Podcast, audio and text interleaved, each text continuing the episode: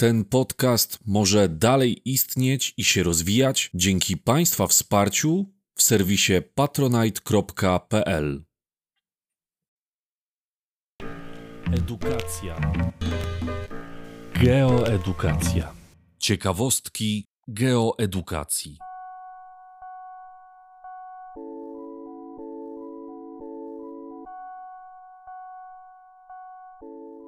Wpływ klimatu na historię. Poprzedni odcinek dotyczył wpływu pogody na wydarzenia historyczne. Mówiąc inaczej, chodziło o krótkotrwałe i ekstremalne zjawiska pogodowe, takie jak burza, silny wiatr czy ekstremalnie wysokie temperatury. Jednak na historię człowieka wpływał także klimat 10 tysięcy lat temu skończyło się ostatnie zlodowacenie. Rozpoczął się wtedy okres nazywany Holocenem, który w porównaniu do wcześniejszego czasu był okresem ciepłym. Również wtedy rozpoczęła się rewolucja neolityczna i rozwój rolnictwa umożliwiający przejście człowiekowi z wędrownego na osiadły tryb życia. To pierwsza i naprawdę olbrzymia zmiana. Jednak nawet i w ciągu ostatnich 10 tysięcy lat trafiały się okresy cieplejsze i chłodniejsze, które wpływały na człowieka. W okresie Holocenu bywało już cieplej niż dzisiaj. To właśnie około 6,5 tysiąca lat temu powstały pierwsze cywilizacje, które uznajemy za wysoko rozwinięte. Mówimy tutaj o Egipcie i Mezopotamii. Około 4000 lat temu, według badań, zaobserwowano zmniejszenie opadów na obszarze Indii, co doprowadziło do upadku tamtejszej kultury Rajasthan. W Europie okres rozkwitu Imperium Rzymskiego mieści się w tak zwanym optimum rzymskim, czyli czasie pomiędzy 500 rokiem przed naszą erą oraz naszej ery. Przełęcze w Alpach były wtedy rozmarznięte.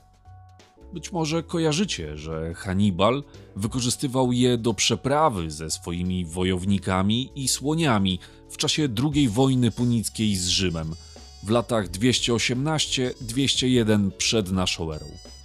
Po okresie optimum rzymskiego przychodzi jednak ochłodzenie. Imperium Rzymskie upada, a jedną z przyczyn jest wędrówka plemion germańskich zamieszkujących środkową Europę. Ludzie zaczynają wędrować na południe, gdzie właśnie znajduje się Imperium Rzymskie. Ochłodzenie wynosiło około 1 stopnia Celsjusza, co oznacza, że okres wegetacyjny skrócił się o około miesiąc. Czy przyczyną wędrówek germańskich plemion mogło być owo ochłodzenie? Dodatkowo w wyższych rejonach Alp trzeba było zaprzestać wydobywania surowców, a rolnictwo musiało się przenieść w niższe partie gór. W Ameryce Południowej upada Imperium Majów. Pojawiają się także informacje o zamarzaniu Nilu. Idziemy dalej. Od około IX-X wieku temperatury ponownie zaczynają rosnąć, a najcieplejszy okres przypada na XI wiek. Ten czas nazywamy średniowiecznym optimum klimatycznym. To właśnie z tego okresu pochodzą informacje o winnicach w Anglii. Wzrost zaludnienia w Europie Także na ten okres przypada ekspansja arabska. Wikingowie docierają do Grenlandii, odkrywając Amerykę i zasiedlają ją. Przez 200 lat, do czasu kolejnego ochłodzenia, osady na Grenlandii funkcjonowały całkiem dobrze. Potem jednak sytuacja zaczyna się pogarszać, a ostatnia osada przestaje funkcjonować około 1500 roku. Wpłynęła na to z pewnością tak zwana mała epoka lodowcowa w latach 1400-1900. Już nieco wcześniej bo w latach 1300-1327 ludność Anglii spada o 1 trzecią. Jednym z czynników była epidemia dżumy, ale także wtedy występowały chłodne lata na wyspach, zwłaszcza w porównaniu z wcześniejszym, cieplejszym okresem średniowiecznego optimum klimatycznego. Według niektórych badaczy to właśnie zmiany klimatu były główną przyczyną zwiększenia liczby zgonów, a nie epidemia.